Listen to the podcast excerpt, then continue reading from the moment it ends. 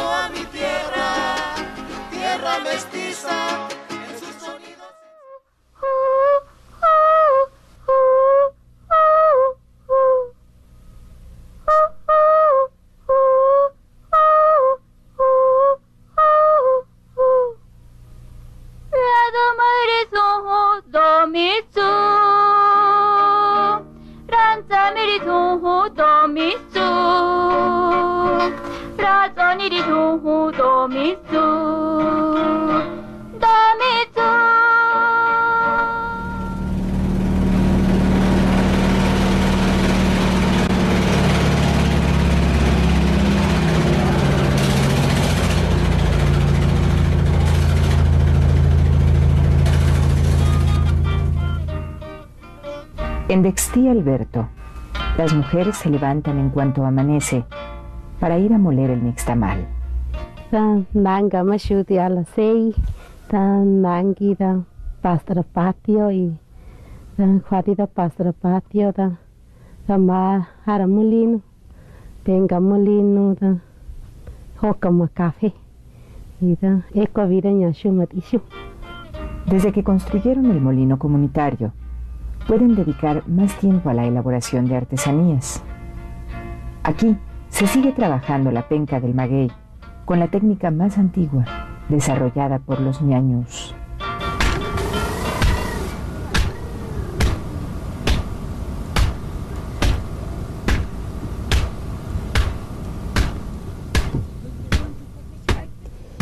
Al trabajar la penca, pues primero lo corto y luego lo junto y junto la leña y luego lo aso.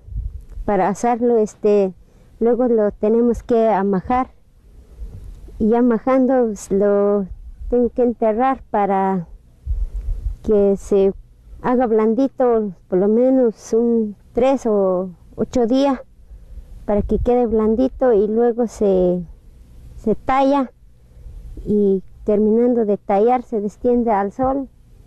Y del sol, unos 3 o 4 días, luego se va a lavar, que se quite lo amarillo, luego se destiende al sol de nuevo y que se seque otro poco, lo vuelve uno a lavar y lo echa uno en maíz para que esté blanco y luego son 3 días o 4 días que está en el maíz. Entonces se saca, se peina y se destiende al sol y ya que se seque se va a peinar uno en un clavo o en una biznaga. Las mujeres hilan el ixtle para poder elaborar sus productos. Antes pasaban mucho tiempo sentadas en el telar de cintura tejiendo ayates, pero ahora han aprendido a fabricar otras cosas. Terminando de ponerlo al sol, ya que se secó, entonces sí, ya se pone uno a tejer con el gancho. Y luego terminando, pues terminando una ruedita y se termina la otra y luego se pega las dos juntas, las dos rueditas para rellenarlo con lechuguilla. Las esponjillas tienen una gran demanda. Se envían a la Ciudad de México y de allí a Europa, en donde cada día solicitan más, aunque el precio que se paga por ellas es aún muy bajo. Le sacamos su costo de los estropajos de 15 centímetros y, y salió 12.500, pero ahora lo que nos estás pagando a 4.000. Y casi no, ni la mitad nos paga. Pero las artesanas ñañús están decididas a continuar con su lucha por progresar. La Flor del Valle es una cooperativa que agrupa a 160 mujeres. Empezamos con muchas dificultades, con muchos tropiezos, porque no era fácil que las mujeres salieran de sus comunidades para reunirse, para asistir a asambleas, para asistir a comisiones. Y empezamos a visitar a varias comunidades para ir haciendo un poco de conciencia en las compañeras de que pues era necesario unirnos, reunirnos para platicar y planear las ventas, en adquirir la materia prima, en quién iba a llevar la administración, quiénes iban a vender. Como la cooperativa compra la materia prima por mayoreo, puede ofrecerla a las artesanas a precios bajos. Y gracias a que cuenta con un local propio, puede almacenar los productos y venderlos mientras las mujeres trabajan en sus comunidades.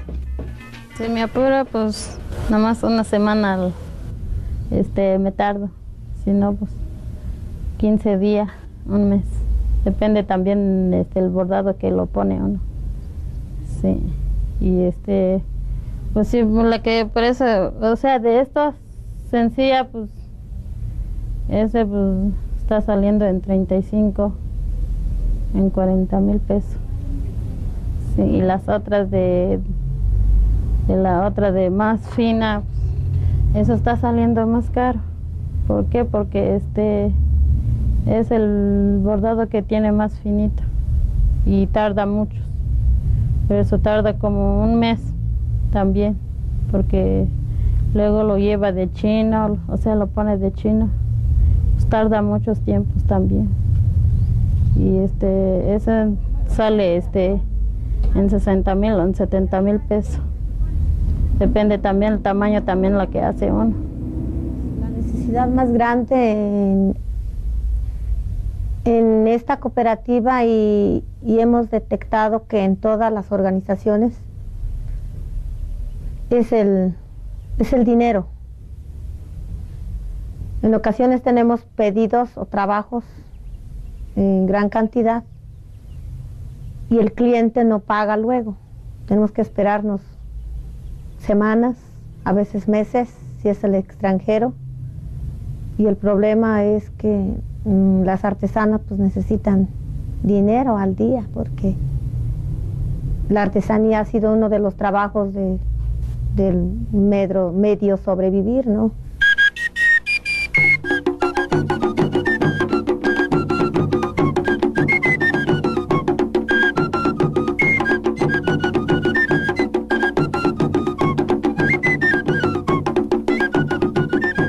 Ubicada en las montañas que limitan al norte al Valle del Mezquital, la comunidad de Texcadó es una de las más alejadas.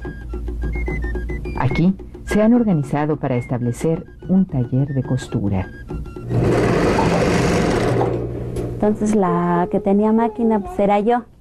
Entonces acudían conmigo a que yo les arreglara su ropa y les hiciera algunos vestidos o uniformes, como en el caso de la escuela. Y de ahí pues yo les hice la invitación a varias si se animaban de aprender a coser o a cortar, y que yo estaba dispuesta de enseñarles. Pues la mayoría pues no, pero pues algunas sí se animaron. Como en otros talleres, en Texcadó al principio comenzaron a coser con máquinas prestadas, pero como fueron avanzando pudieron conseguir un crédito. Y así ya poco a poco se fue devolviendo las máquinas que no eran del grupo. Y entonces ya de allí pues al año se pagó los 2 millones más los intereses, pero ya con las ganancias de que pues ya tenían las máquinas. Y ya pues, con lo que sobró del préstamo de 2 millones compramos telas para empezar a coser lo propio, porque de maquila nunca hemos cosido con maquila debido a la distancia. Ante todo, el taller ha sido una escuela. Actualmente, 9 señoras saben coser bien, pero 45 vienen a aprender. preparándose para ampliar el taller, porque el mes pasado les aprobaron un nuevo crédito para la compra de máquinas industriales. Pues para salir a vender, vamos en comunidad pues cercanas, salimos con 2 o 3 compañeras para vender la ropa, ofrecer en las comunidades o en las escuelas o en las tiendas, como en las Conasupos, a donde participan más las mujeres, o sea, las ciudadanas que van a comprar.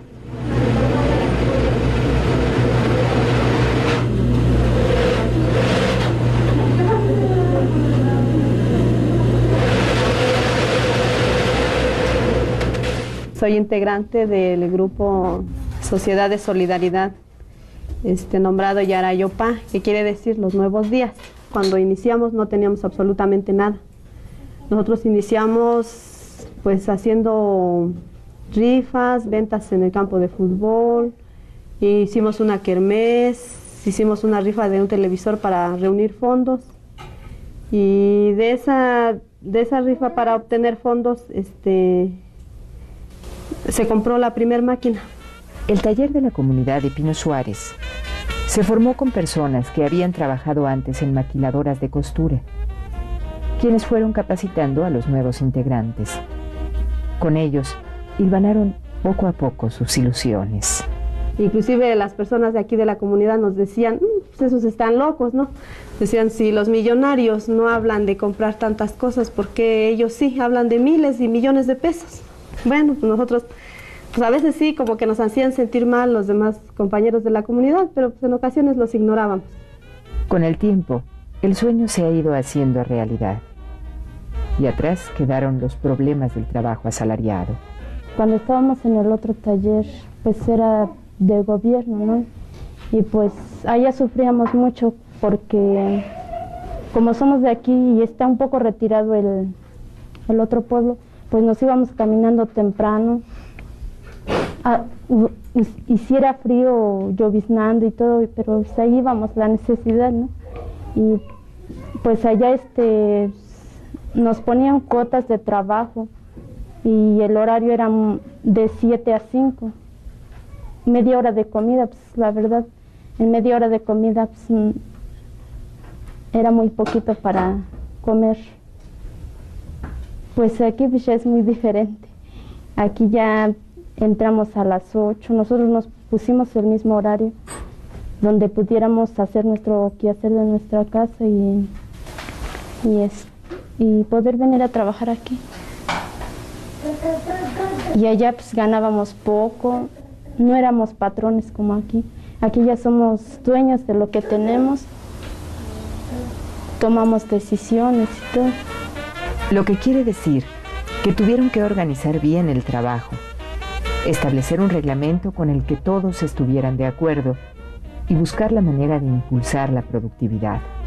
En principio ganábamos todos iguales porque no nos alcanzaba para pagarnos más. Ya después vimos que nos sobraba un poquito más, nos fuimos viendo quién trabajaba más, quién trabajaba bien, quien cumplía con lo que se le pedía, ¿no? Ya fue cuando nos fuimos poniendo un sueldo. Aunque desarrollar una empresa propia no es una tarea sencilla y son muchos los problemas que enfrentan los pequeños talleres.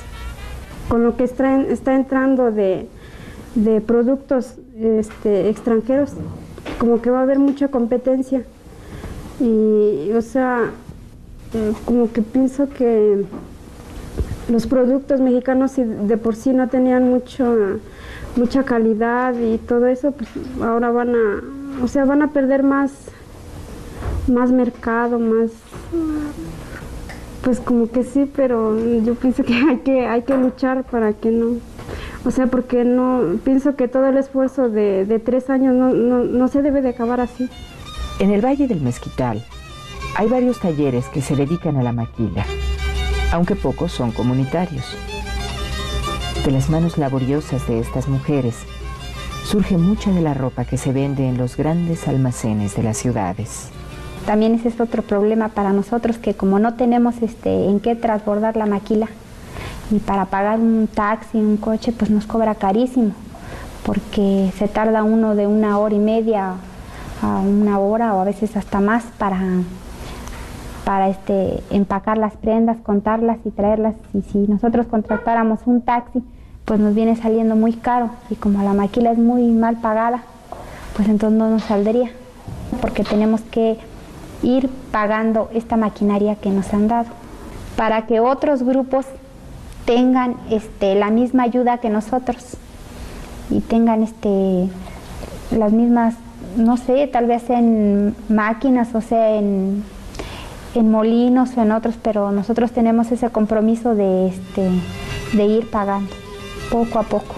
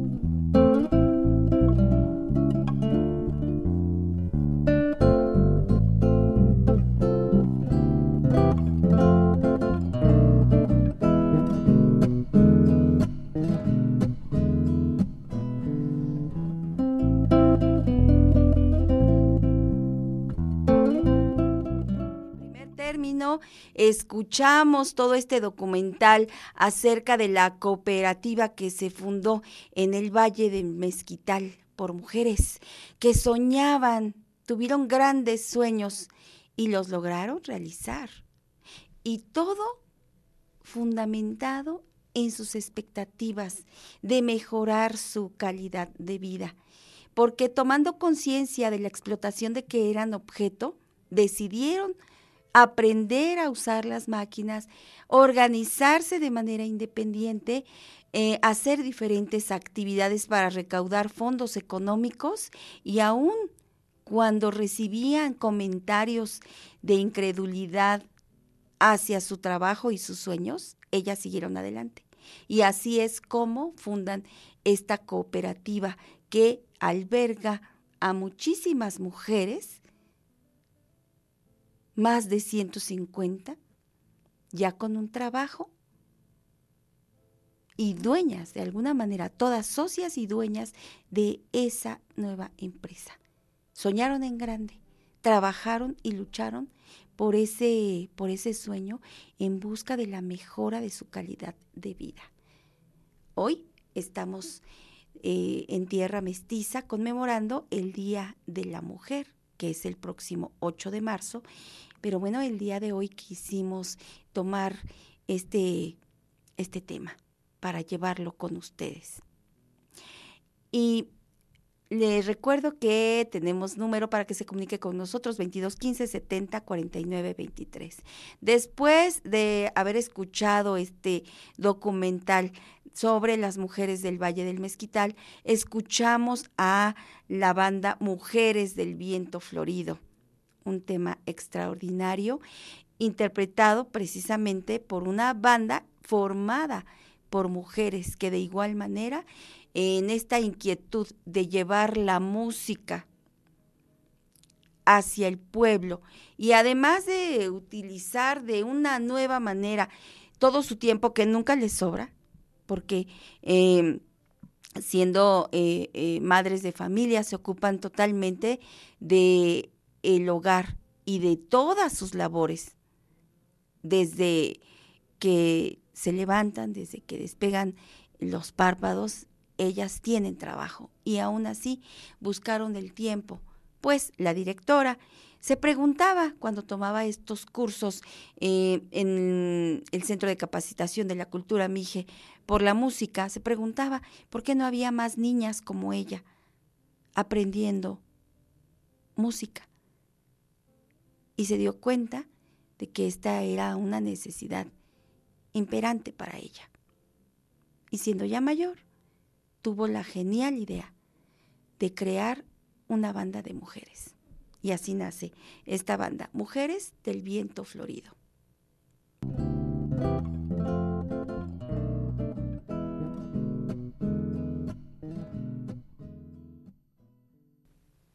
Y ya estamos de regreso. Estamos en Tierra Mestiza, este espacio en donde pues le llevamos la propuesta de la escucha de la música tradicional mexicana, pero además también las historias de vida de nuestros pueblos originarios, como el que acabamos de escuchar, el video de las mujeres del Valle del Mezquital. También el trabajo de las culturas originarias en torno al desarrollo cultural de cada uno de sus pueblos. ¿O qué tal la conmemoración de las lenguas originarias del pasado 21 de febrero? Una propuesta de cada día, de cada instante, de cada artista de nuestra tierra mestiza. Esa es siempre nuestra propuesta. ¿Por qué? Porque nuestro objetivo es apoyar en la difusión para valorar a nuestra tierra en torno al arte y decidir cómo apoyar a nuestros artistas mexicanos, de la música tradicional, pero también de las artes visuales, de las artesanías, de las leyendas y la literatura. Tierra Mestiza es este espacio en donde todos los músicos tradicionales tienen un lugar. Todas las voces, las 68 voces originarias de estas tierras están presentes aquí. Yo soy Vera Alejandra Núñez Merino y les saludo con gusto a usted que acaba de sintonizar la frecuencia universitaria, y en conmemoración del Día Internacional de la Mujer le presento la historia de una de las primeras muralistas de nuestro país. Claro que en la década de 1920 no se les solicitaba murales a las mujeres artistas, solo a los varones. Fue hasta 1940 que Elena Musquiz tuvo la primera solicitud para pintar un mural. Vamos a escuchar más de su vida y obra. Aquí está, Vivas Obras de Nuestra Tierra Mestiza. Adelante, Manuel. Adelante, Florencio. Vamos con ustedes.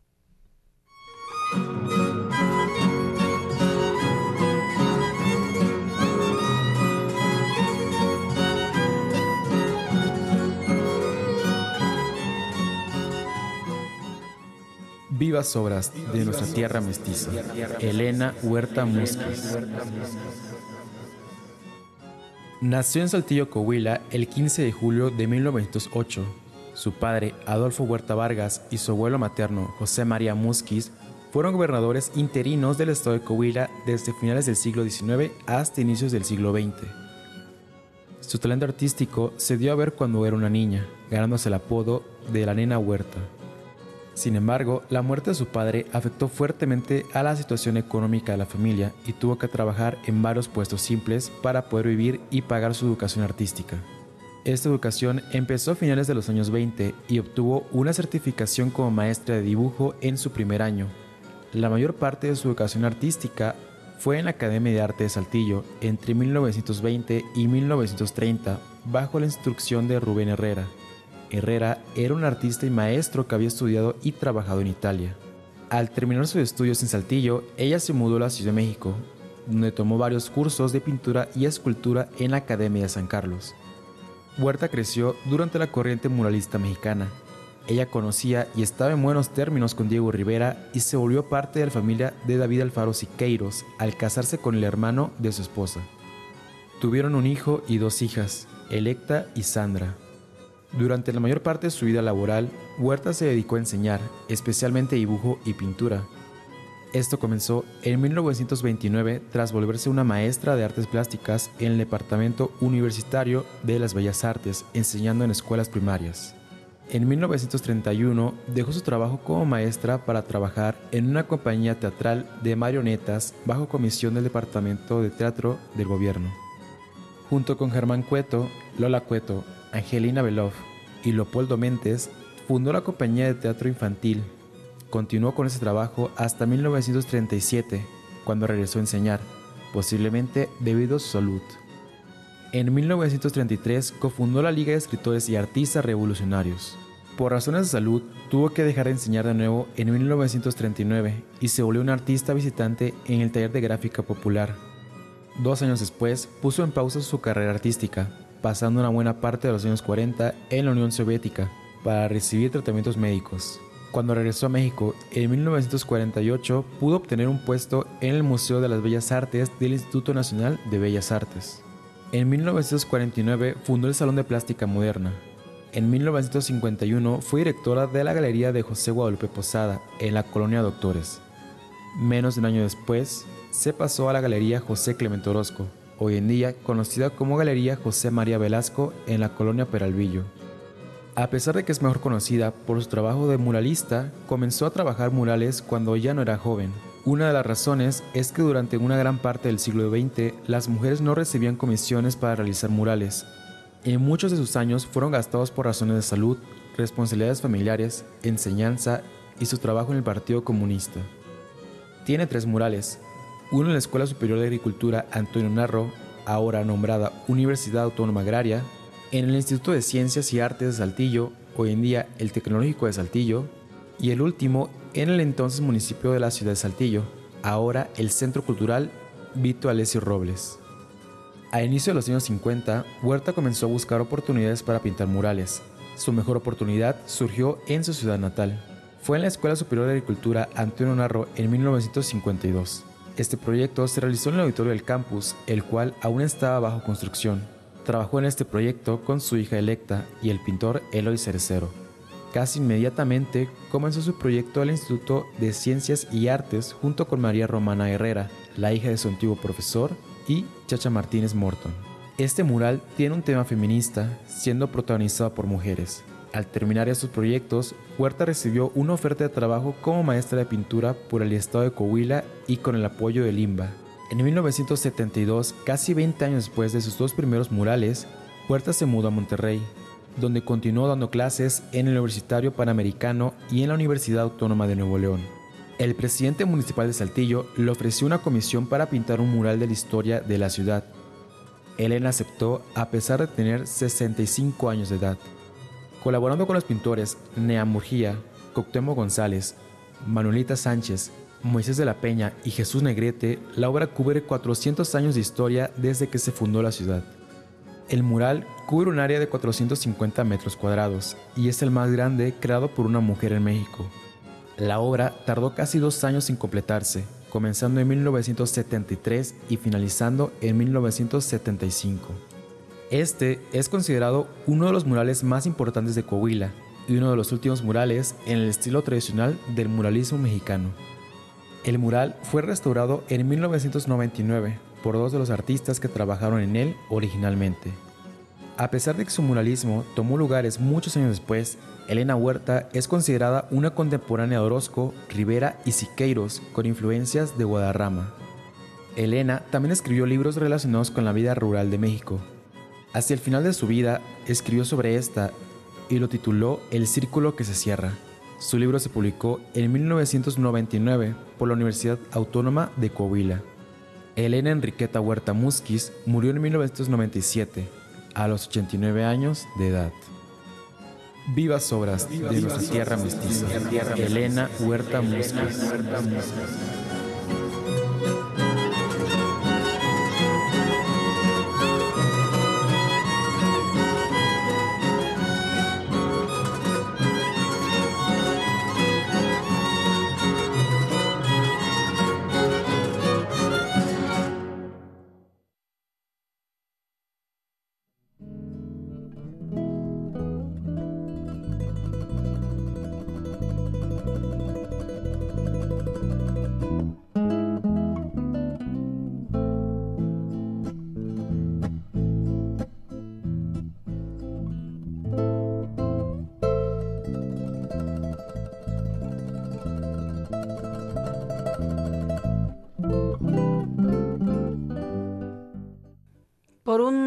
Digital inclusivo, innovación y tecnología para la igualdad de género, el tema del Día Internacional de la Mujer de este próximo 8 de marzo del 2023.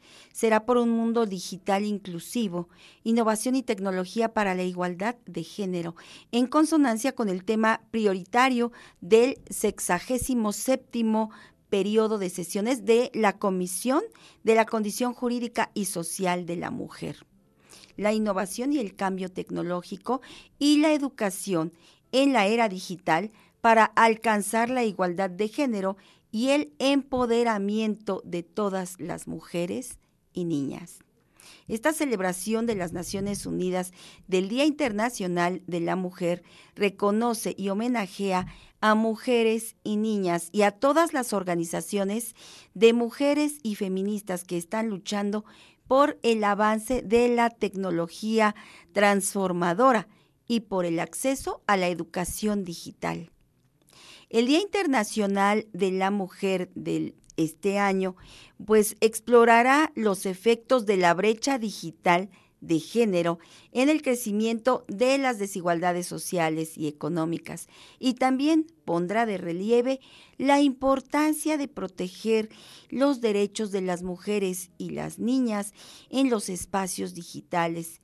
Y en este sentido, se abordará también la violencia de género en línea y la facilitada por las nuevas tecnologías de la comunicación.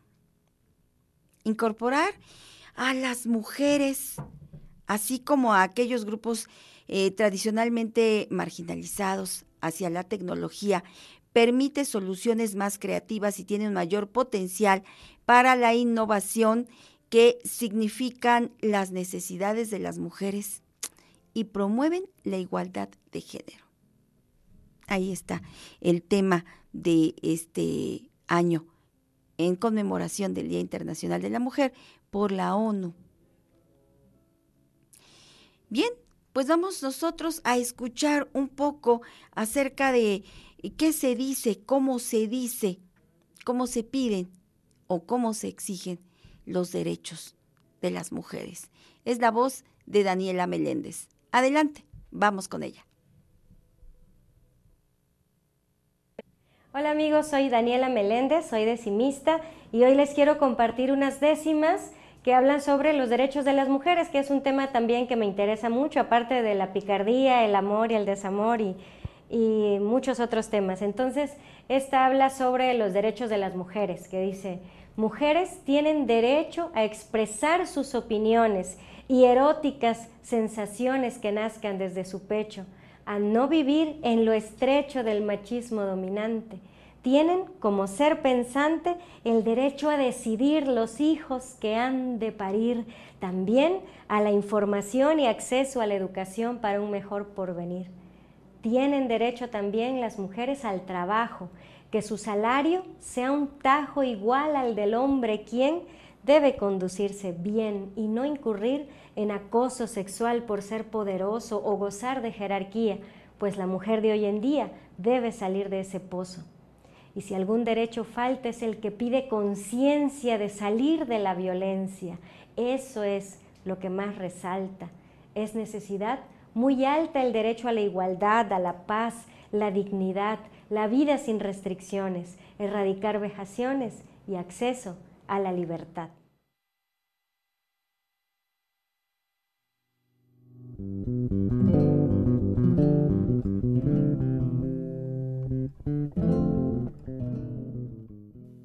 pues como mujer veo el mundo y a través de esta lupa con la que yo la veo, no solo basta con exigir los derechos, también es necesario reeducar y reeducar el pensamiento de hombres y mujeres.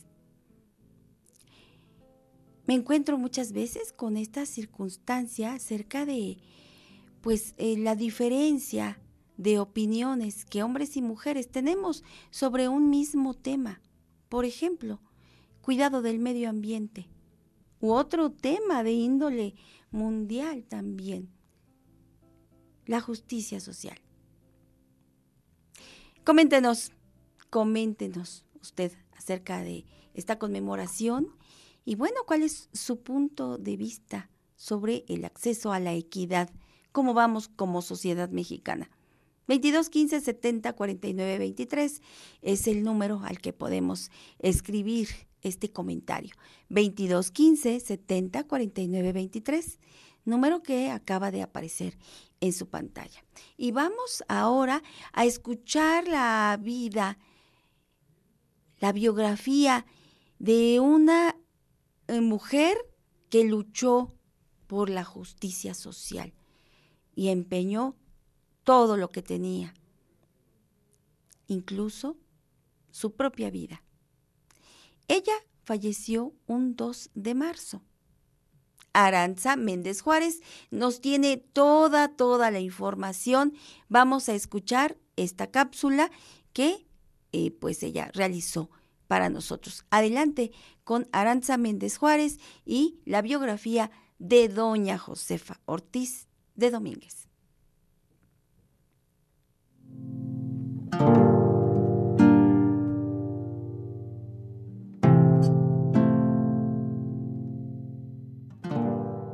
María Josefa Crescencia Ortiz Telles Girón de Domínguez, conocida como Josefa Ortiz de Domínguez, nació el 8 de septiembre de 1768 en la ciudad de Valladolid, hoy Morelia, Michoacán.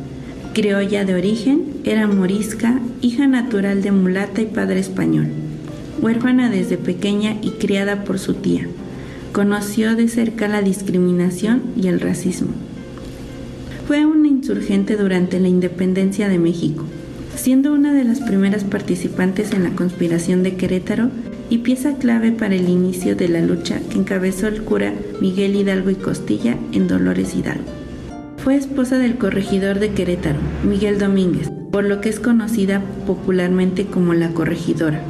El corregidor y Josefa fueron muy respetados en Querétaro, tanto por la buena administración de él como por las obras de caridad y asistencia de Josefa, que inspiradas por su educación ignaciana, ejercía en la sociedad con pobres, enfermos e incluso reclutas en la cárcel.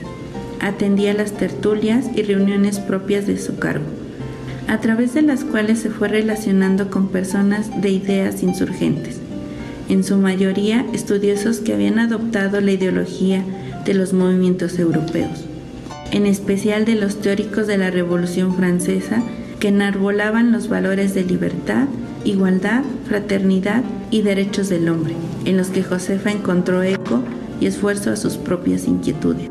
Así es como abrazó un movimiento donde veían la oportunidad de liberarse del yugo español y establecer la justicia y la igualdad. Su compromiso fue firme y por ello realizó en su propia casa las llamadas tertulias literarias, pero estas eran pantalla de las conspiraciones de las que participaban Miguel Hidalgo y Costilla, Ignacio Allende y Juan Aldama, entre otros, quienes pensaban aprovechar la invasión francesa a España para plantear una independencia. Los realistas descubrieron dónde se guardaban las armas para la sublevación de octubre. Entonces Josefa persuadió a sus compañeros adelantaran la proclamación de la independencia al mes de septiembre. Fue hecha prisionera y recluida en el convento de Santa Catarina de Siena durante 3 años. Mientras la llevaban presa mencionó, «Tantos soldados para custodiar a una pobre mujer, pero yo con mi sangre les formaré un patrimonio a mis hijos». Liberada de la prisión, fue objeto de condecoraciones y títulos que rechazó de manera enérgica. Se afilió a grupos liberales radicales simpatizantes. Durante el imperio de Agustín de Iturbide, este intentó hacerla dama de honor, cargo que declinó por no estar de acuerdo con el imperio. La corregidora fue una mujer de carácter fuerte y de convicciones firmes. Sufrió ataques por sus ideales, por ser bella, mujer y rebelde. Toda su vida fue una lucha constante sin importarle los riesgos o el precio que tuvieran que pagar, como lo mostró al enfrentar encierros, el poder imperial y el presidencial. Murió antes que su esposo, el 2 de marzo de 1829 en la Ciudad de México. Fue sepultada en el convento de Santa Catarina y después exhumada para ser trasladada a la ciudad de Querétaro junto a su esposo. Su legado es actual: la lucha por la justicia, la soberanía y la igualdad. En voz de Aranza Méndez Juárez, Tierra Mestiza, revivando la identidad nacional.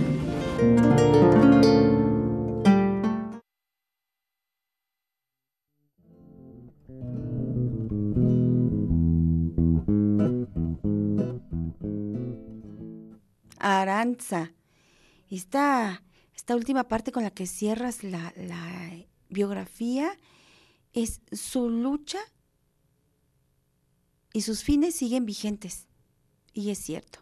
Muchas gracias por toda esta información, por este video que nos pues compartes, que nos envías y que nos hace reflexionar acerca de la parte biográfica que no conocíamos de este gran personaje, ¿no? Haber quedado huérfana, haber vivido racismo, discriminación, pues fueron elementos también que motivaron su lucha, porque estos sentimientos que se padecen al vivir racismo o discriminación quedan ahí guardados en el alma. Y bueno, muchas gentes los transforman para un bien común, en este caso para luchar por el país y mejorar las condiciones de vida, no solo propias, porque no era lo que ella buscaba, sino de su patria, que estaba a punto de nacer con esa lucha que ella encabezó. 2215-7049-23, escríbanos y denos el nombre de su festejado o el motivo de su festejo, porque hoy tenemos un tema que no precisamente son mañanitas, pero que sí nos ha dado pues un momento de alegría al decirnos felicidades. Así que nadie se quede fuera de esta felicitación el día de hoy. Vamos con el grupo Taller, que nos interpreta La Enredadera. Adelante.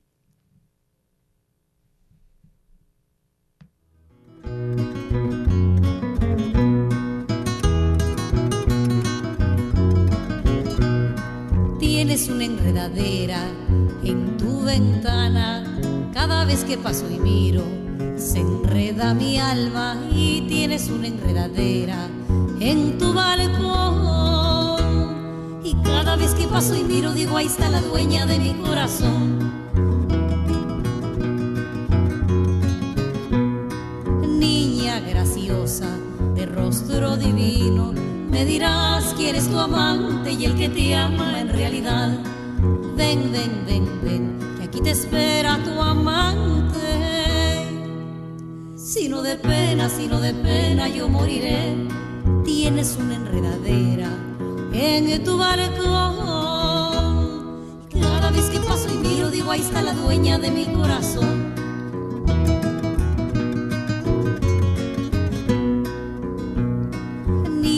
Graciosa de rostro divino, me dirás quién es tu amante y el que te ama en realidad.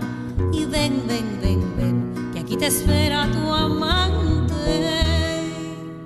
Si no de pena yo moriré. Tienes una enredadera en tu balcón, cada vez que paso y miro digo, ahí está la dueña de mi corazón.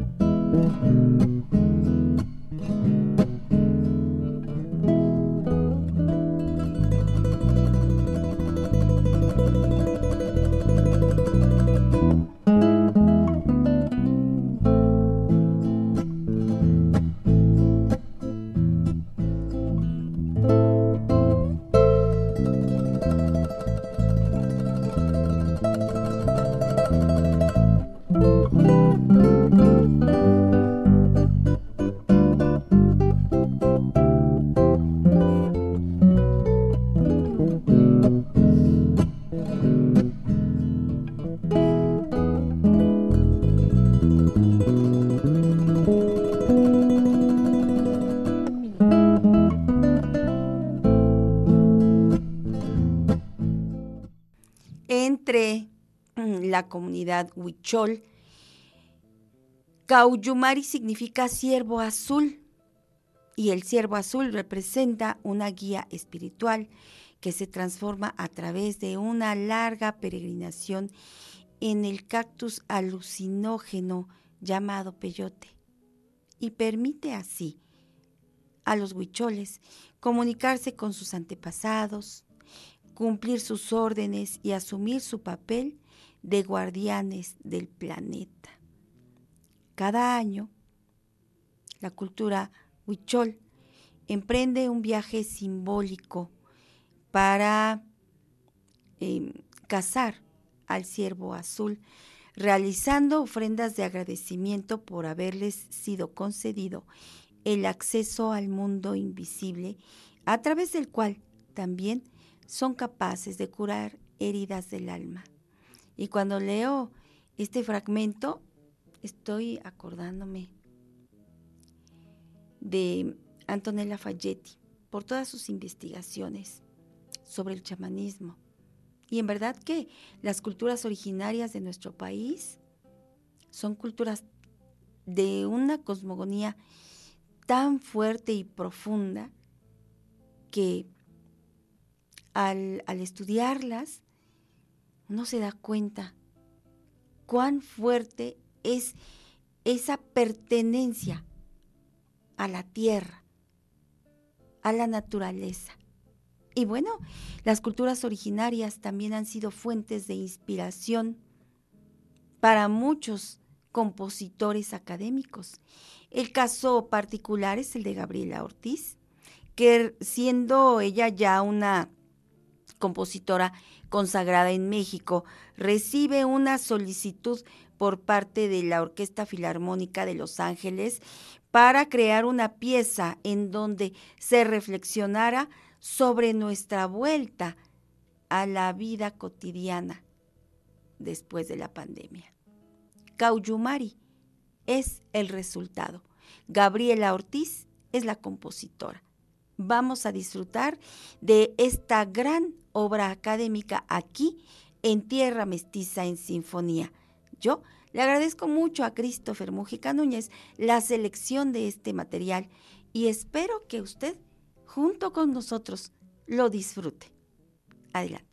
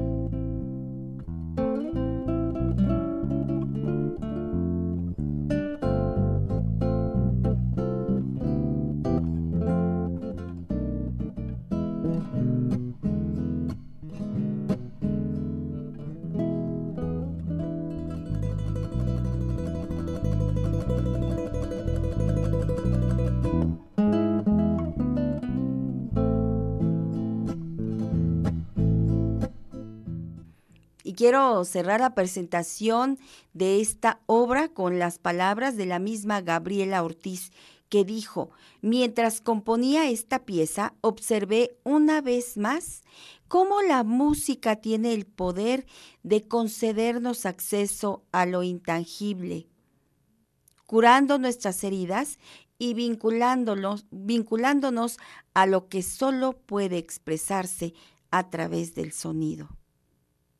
Aunque la vida está llena de interrupciones, Cauyumari es una comprensión y celebración del hecho de que cada una de estas rupturas es también un nuevo comienzo.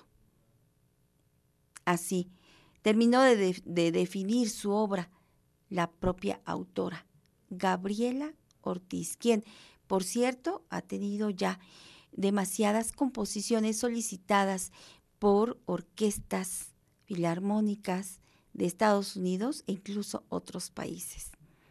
Así, estamos conmemorando el Día Internacional de la Mujer aquí en Tierra Mestiza. Y ahora vamos a escuchar este gran poder del canto, el poder de sanar a través del canto. ¿Y sabe quiénes tienen este poder? Por supuesto, los chamanes y las chamanas de nuestra tierra mestiza desde las culturas originarias.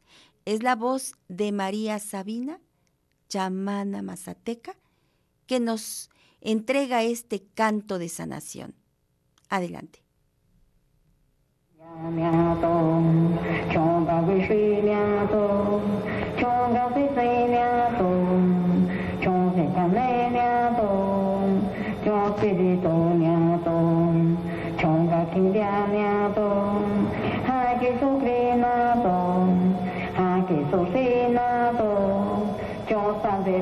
Soy la mujer que llora, la que da de gritos.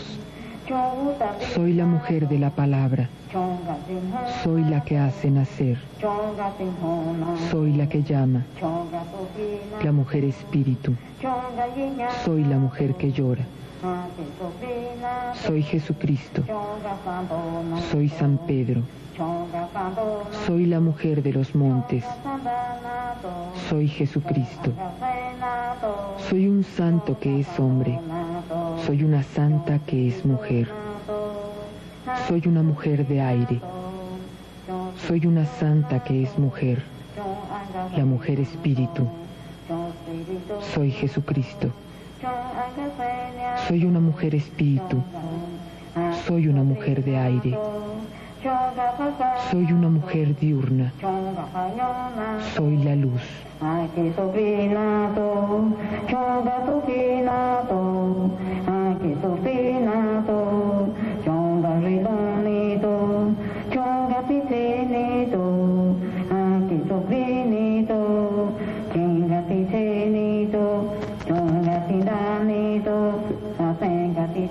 Soy una mujer limpia.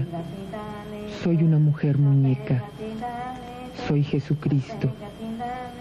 Soy una mujer de religión. Soy una mujer de la tarde y de la noche.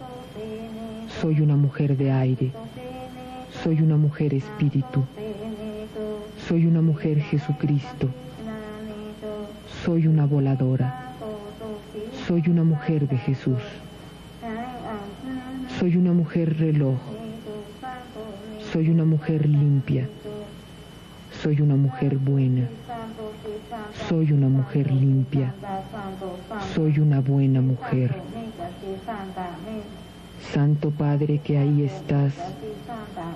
Santo Señor que estás ahí. Santa Señora. El llamado santo. La llamada santa. Soy una mujer nacimiento. Soy una mujer victoriosa. Soy una mujer abogada. Soy una pensadora.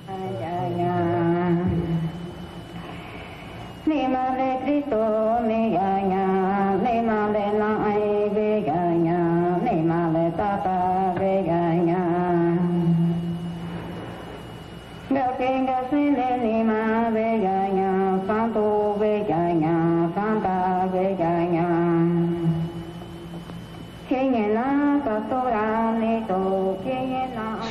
mujer vida.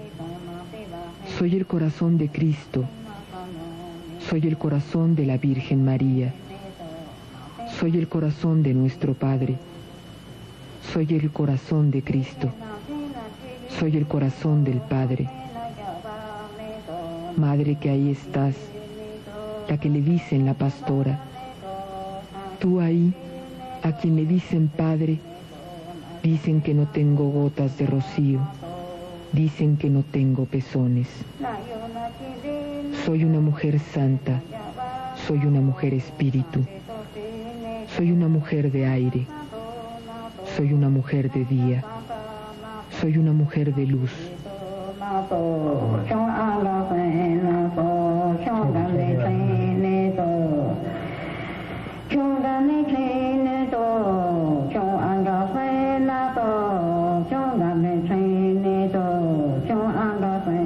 mujer de aire. Soy una mujer de luz. Soy una mujer de espera. Soy una mujer de lucha. Soy una mujer que llora. Soy una mujer que da voces. Soy una que habla. Soy una mujer que crea. Soy una curandera. Soy una yerbera sabia. Soy la mujer luna. Soy una curandera. Soy una divina. Soy una mujer que crea. Soy una mujer limpia. Soy una mujer que está lista. Soy una mujer de San Pedro. Soy una mujer limpia. Soy una que está lista. Soy una mujer que espera. Soy una mujer de los aires. Soy una mujer de luz. Soy una mujer que crea. Soy una curandera. Soy una divina. Soy una mujer Cristo. Soy una mujer estrella de la mañana. Soy la mujer luna. Soy una mujer del cielo. Soy una mujer muñeca. Así parece cuando voy a los cielos. Dicen que ahí es como la suavidad. Dicen que es como la tierra. Dicen que es como la luz. Dicen que es como el rocío.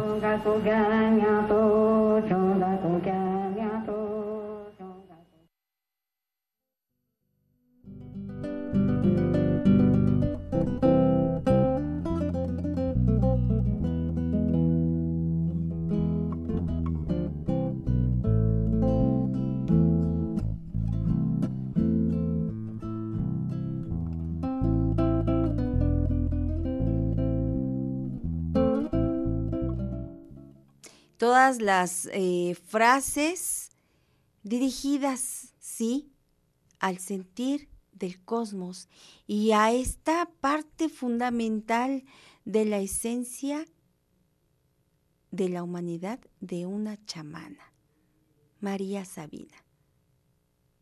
Yo escucho este canto y de verdad me hace reflexionar tanto y es para mí tan profundo y son sus palabras tan llenadoras de vida y dadoras de vida, en verdad. Hermoso este canto de sanación que acabamos de escuchar. Y quiero platicarle acerca también de una actividad que se realizaba pues en tiempos, digamos, anteriores a la conquista o en tiempos anteriores a la llegada de los españoles y posteriores también. Fíjese que quiero que nos instalemos al sur de nuestro país, en donde la cultura maya prevalecía en la región que ahora es Guatemala y Yucatán, Belice, Quintana Roo, Campeche, Chiapas, todos estos estados, en donde la cultura maya pues también tenía algunas separaciones dentro de sí y encontramos en una de ellas a la vida del chuj, la mujer chuj, que a principios del siglo pasado, es decir, de 1900, tenía una actividad muy específica en las minas de la sal. Varias regiones de la población chiapaneca, entre ellas San Mateo, tenían como principal aspecto de trabajo y económico el extraer sal negra de las minas de San Mateo. Y entonces, pues este trabajo es, o era más bien, pues de las mujeres, porque con él sostenían a sus familias, claro, por supuesto, siempre en comunión con sus parejas, con sus esposos. Las mujeres chuj trabajaban extrayendo la sal de las minas, y esta sal era muy particular. Ahora ya no se extrae porque, pues, por mucho tiempo los gobiernos no cuidaron este recurso natural y, bueno, fue invadido, fue saqueado y también, pues, ha sido maltratado por los propios civiles. Y dejaron así a las mujeres chuj sin este proceso de trabajo y, por supuesto, que se hacía con cuidado, con todo cuidado del medio ambiente, sin dañar al medio ambiente. La sal negra se comercializaba en los mercados. De ahí que hayan surgido también muchas leyendas por el trabajo de las mujeres chuj para extraer la sal de las minas. Hay sal negra y sal blanca también. En diferentes regiones del estado de Chiapas se extraía de las minas esta sal. Bueno, pues así nacen los cuentos, los mitos, las leyendas. Así que el colectivo 68 Voces, 68 Corazones, pues recibió este cuento de el origen de las minas de sal en San Mateo Chuc. Entonces lo hizo, pues, con este trabajo de la digitalización, y al contárselo a los niños de una escuela de San Mateo, pues los niños hicieron sus propios dibujos. Yo le invito a disfrutar este cuento que nos data una historia hermosa e increíble. Escuche usted de dónde proviene esa sal, de acuerdo a este cuento. Adelante con el video de 68 Voces, 68 Corazones.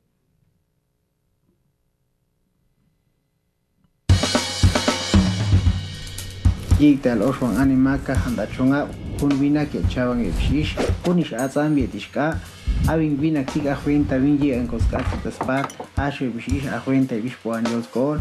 Ashwiswa elishkatik tewatzahvish masaneku. Tahonku ishnule habiltik, ish ilanito asim ish azam, tixiak wataskalswael. Shbatjete yugishkatik shbatik tanish tabesnulechi. Ish azamtik ish ilel taishketo asim ish achich ish azam azam. Yuchia juntik tzigan watzahswael ishtik. Yujunispo ishtik ishtek tzabinule habiltik ishtekotio balvin. Cuando yo quise de los patios, hachan batlaish, pian, anahat y chonga. Machucab las pecas, taschonga, bilbaji, cochis, higtan, ketchonga, toda bastinish, el yalsatish, el chiquilish, tobata, ispacot, nivel quilieta, las damas, ambachonga, San Martín, punti que ketchonga, anjas, tanguanet y siecan cosnaet.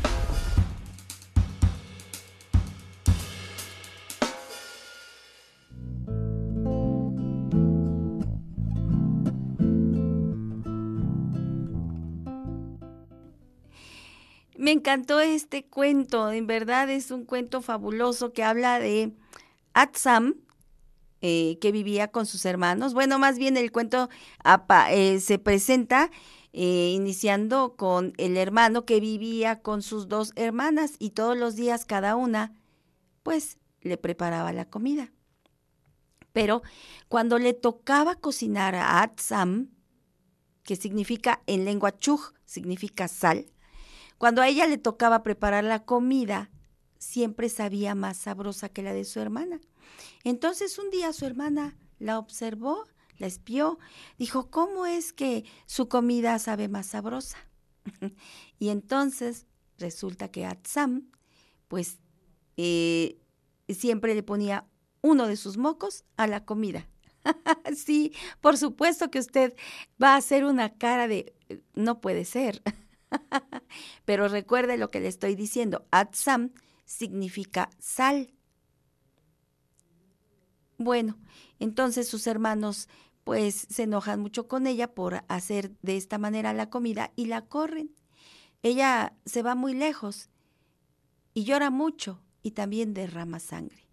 Y sus lágrimas y su sangre dan origen a las minas de sal de San Mateo Xuc.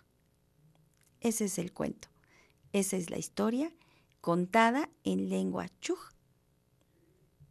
y recopilada por el colectivo dirigido por Gabriel Abadillo, que se llama 68 Voces, 68 Corazones. Al 22 15 70 49 23 nos puede escribir, enviar un WhatsApp, un mensaje de texto o su felicitación. Quiero saludar a Elvita Merino, que deja sus saludos a todos los terramestizómanos. También quiero saludar a Flavio Munguía, que con entusiasmo nos saluda desde su trabajo. Javier Méndez saluda a sus pequeñas Sara y Mía con un fuerte abrazo. Rosy Núñez nos escribe con entusiasmo, también siempre pendiente de Tierra Mestiza. Hermana, buenos días. Isabel Roque nos escribe desde muy, muy tempranito para felicitarnos por el contenido del programa y está disfrutando de la conmemoración del Día de la Mujer, igual que Elba Merino. Anameli Guerrero, pues reciba saludos, Anameli, de Gustavo Quintero. También nos escribe el maestro Alejandro Reyes, que deja sus saludos para todo el equipo de Tierra Mestiza y comenta que en Puebla hay grandes mujeres. Se suma a esta felicitación y a este día de conmemoración por el Día Internacional de la Mujer. Dejamos saludos nosotros también para el trío Reyesón, que nos acompañaron aquí en Tierra Mestiza hace algunas semanas. También nos escribe Bárbara Moreno, Silvia López, que nos dice que tiene un día muy agradable porque inició escuchando y viendo la música tradicional mexicana en Tierra Mestiza. Gracias, Silvia. Agradezco siempre el buen humor, la alegría por la vida que me contagia. Gloria Castillo, buenos días, Gloria. Vicky Flores también nos envía sus saludos, sus comentarios e incluso sus pues invitaciones acerca de la feria de la Mixteca en Xayacatlán.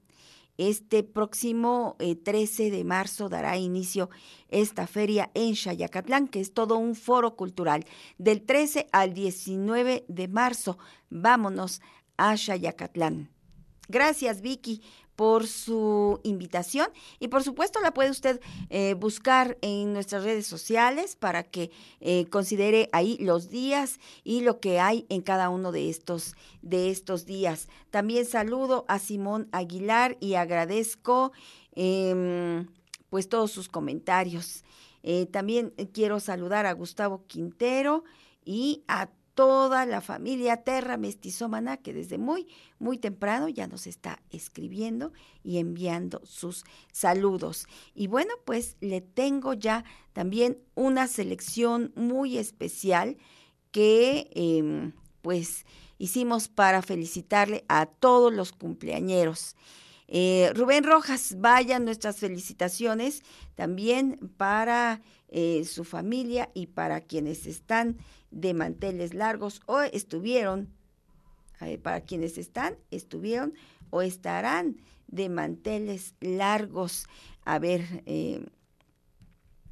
para el hermano de Rubén Rojas, don Alejandro Rojas, que pues estuvo de manteles largos en días pasados. Yo espero que nos esté escuchando y que disfrute de esta felicitación musical que vamos a hacer a través de esta orquesta típica calentana, Paul Anastasio.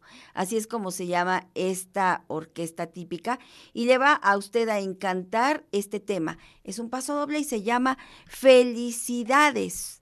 Y felicitamos con él a todos los terramestizómanos.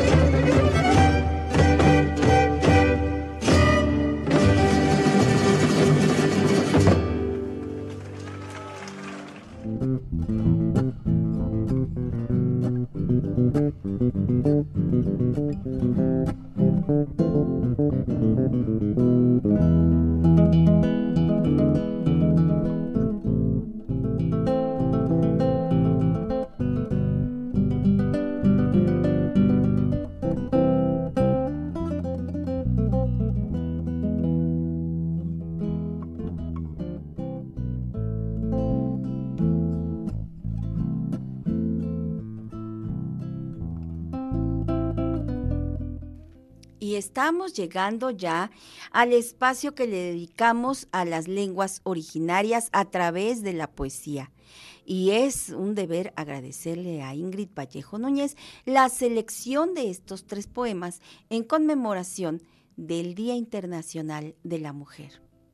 Primeramente escucharemos una poesía de Irma Pineda Santiago, mujer zapoteca, que en esta misma lengua nos habla para hacernos referencia a una situación que desafortunadamente es constante todavía hacia la mujer indígena. Ella nos declama Mujer Tierra, por supuesto, de su autoría.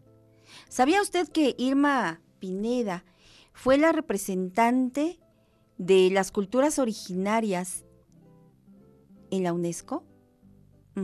Irma Pineda, del 2020 a 2022, fue la representante de todas las voces de los pueblos y las culturas originarias de toda Latinoamérica ante la UNESCO. Fue seleccionada por sus trabajos, por su voz, por todo lo que nos dice, en sus libros, en su poesía, en los versos que incluso ha escrito para niños. Bien, a ella la vamos a escuchar con Mujer Tierra. También vamos a escuchar la voz de Miqueas Sánchez, una mujer que usted también ya conoce y que, bueno, nosotros valoramos muchísimo aquí en Tierra Mestiza y constantemente estamos presentándole su poesía. Ella nos regalará en lengua zoque Jesucristo nunca escuchó los rezos de mi abuela. Y toco mi corazón porque es una poesía que también se siente en el alma. Y cerraremos esta presentación de poesía con Atole de Maíz, la sabiduría de la mujer Totonacú, en la voz de Cruz Alejandra Lucas Juárez, de Zapotitlán de Méndez, por supuesto de la Sierra Norte de nuestro estado. Así que prepárese a escuchar con atención y a reflexionar sobre la poesía y sobre estos hechos que grandes mujeres nos envuelven en frases sabias. Irma Pineda, Miqueas Sánchez y Cruz Alejandra Lucas Juárez. Gracias a Ingrid Vallejo por la selección de la poesía. Adelante.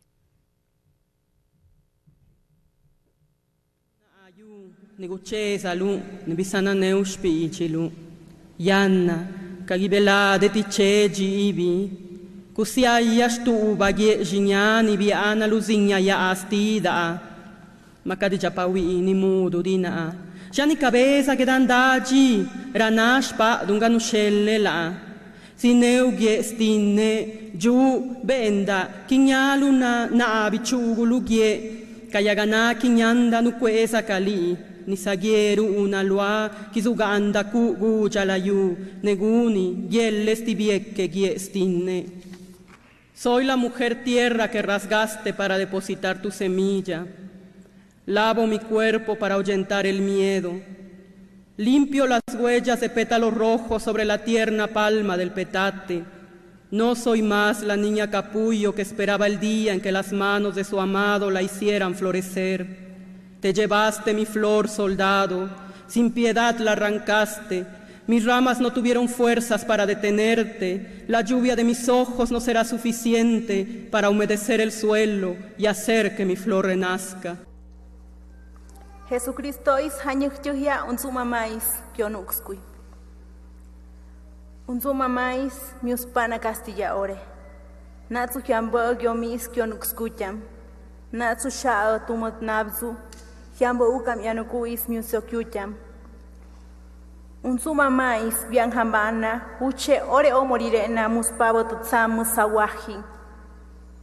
Tese kutneviana ellabo giomis vinan omoram. Tesena conuxpa chocoyin, nice. Jesucristo is hamiahna kionuxcuy. te llore un sumamazñe, ñaistuna pomarrosas yomaram, tese, sangbana tumumatza, virun omoram guadbacenaca. San Miguel Arcangelis, jamiana kionuxcuy, un sumamais kionuxcuy, guenenomo, onguchamdena. Juquistit numbana, tese pollaspana te toyaram, patzoque huespana, tese te sanga mitana yangukioma, te yangukiomarique, punaya jucuya yuneram. Jesucristo no entendió jamás los ruegos de mi abuela. Mi abuela nunca aprendió español, tuvo miedo del olvido de sus dioses, tuvo miedo de despertar una mañana sin los prodigios de su prole en la memoria. Mi abuela creía que solo en zoque se podía hablar con el viento, pero se arrodillaba ante los santos y oraba con fervor más que nadie. Jesucristo nunca la escuchó.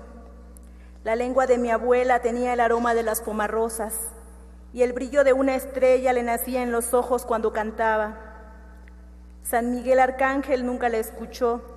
Los ruegos de mi abuela a veces eran blasfemias. Juquishtit decía y los dolores cesaban.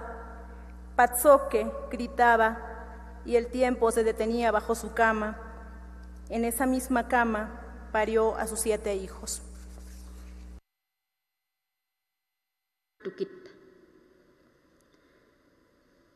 tukit, likuchuni, tukit, wankokan, shlakata, makuchi yingin tlaminkan, chanatlani likuchungan, akshni, ngawwa katsani ingilaknikan, chunki animakan, lipaksar tukita, dalipuan, kindalipuan kan, Xtalipuan ingintlamikan, xtalipuan inginpuchinakan, xlakata, xlistaknaka tuxawatiritatlawanit, chanchunkin, kapaktsutiyatin paktakinitaw, chuwalakachinin, kinkataxpulataktaniani ingianimakan.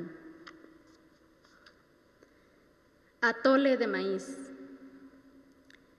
El atole de maíz tapa los poros del barro seco, pero también sirve de medicina cuando andamos con la cabeza y el corazón llenos de hoyos. Con atole de maíz se cura la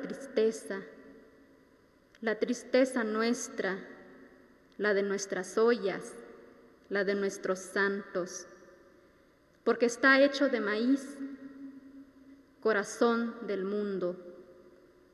Nosotros somos pedazos de tierra que a veces se nos desmorona el corazón.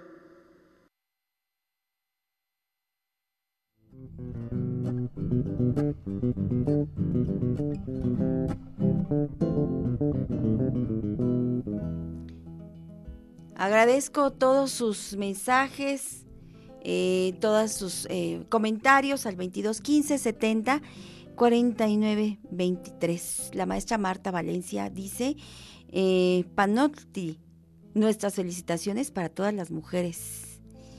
Y a la maestra Vera por el programa. Gracias, maestra Marta. Nos debemos una charla. Ya la extrañamos por acá también. Ojalá muy pronto podamos platicar. Maestra, le envío un saludo y la felicito y reconozco siempre por todo su trabajo.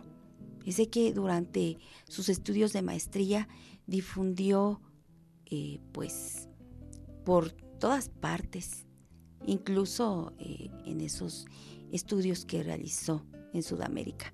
Le envío un fuerte abrazo, maestra Marta Valencia, y a usted que nos escribió al 22 15 70 49 23. ¿Y qué cree? Ya me empiezo a despedir porque nos vamos. Pero antes quiero comentarle que el día de mañana, de las 7 a las 8 de la mañana, tendremos la repetición del programa en donde el grupo Cayuco fue nuestro invitado. Así que no se lo pierda.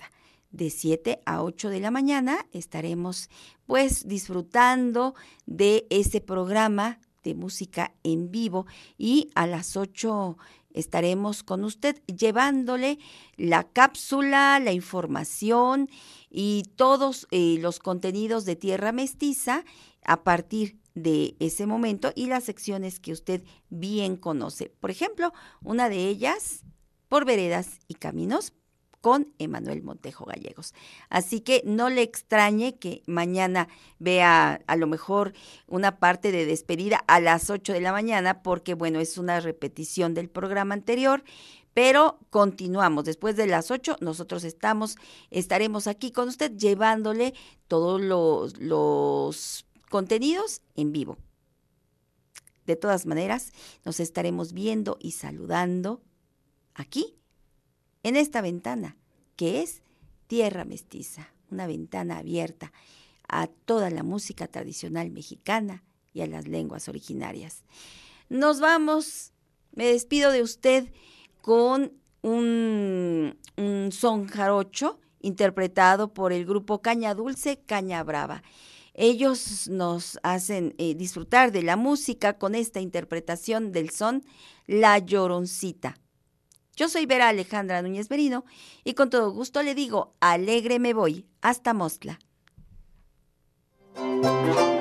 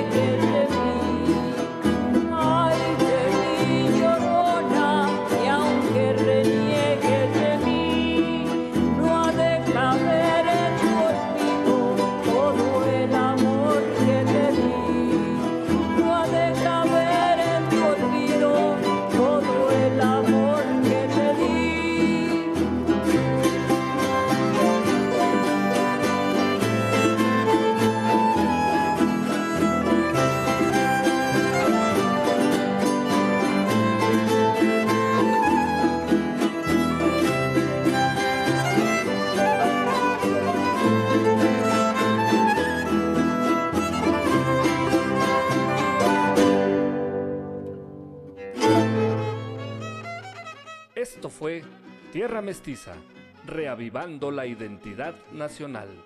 Sintoniza nuestra siguiente emisión.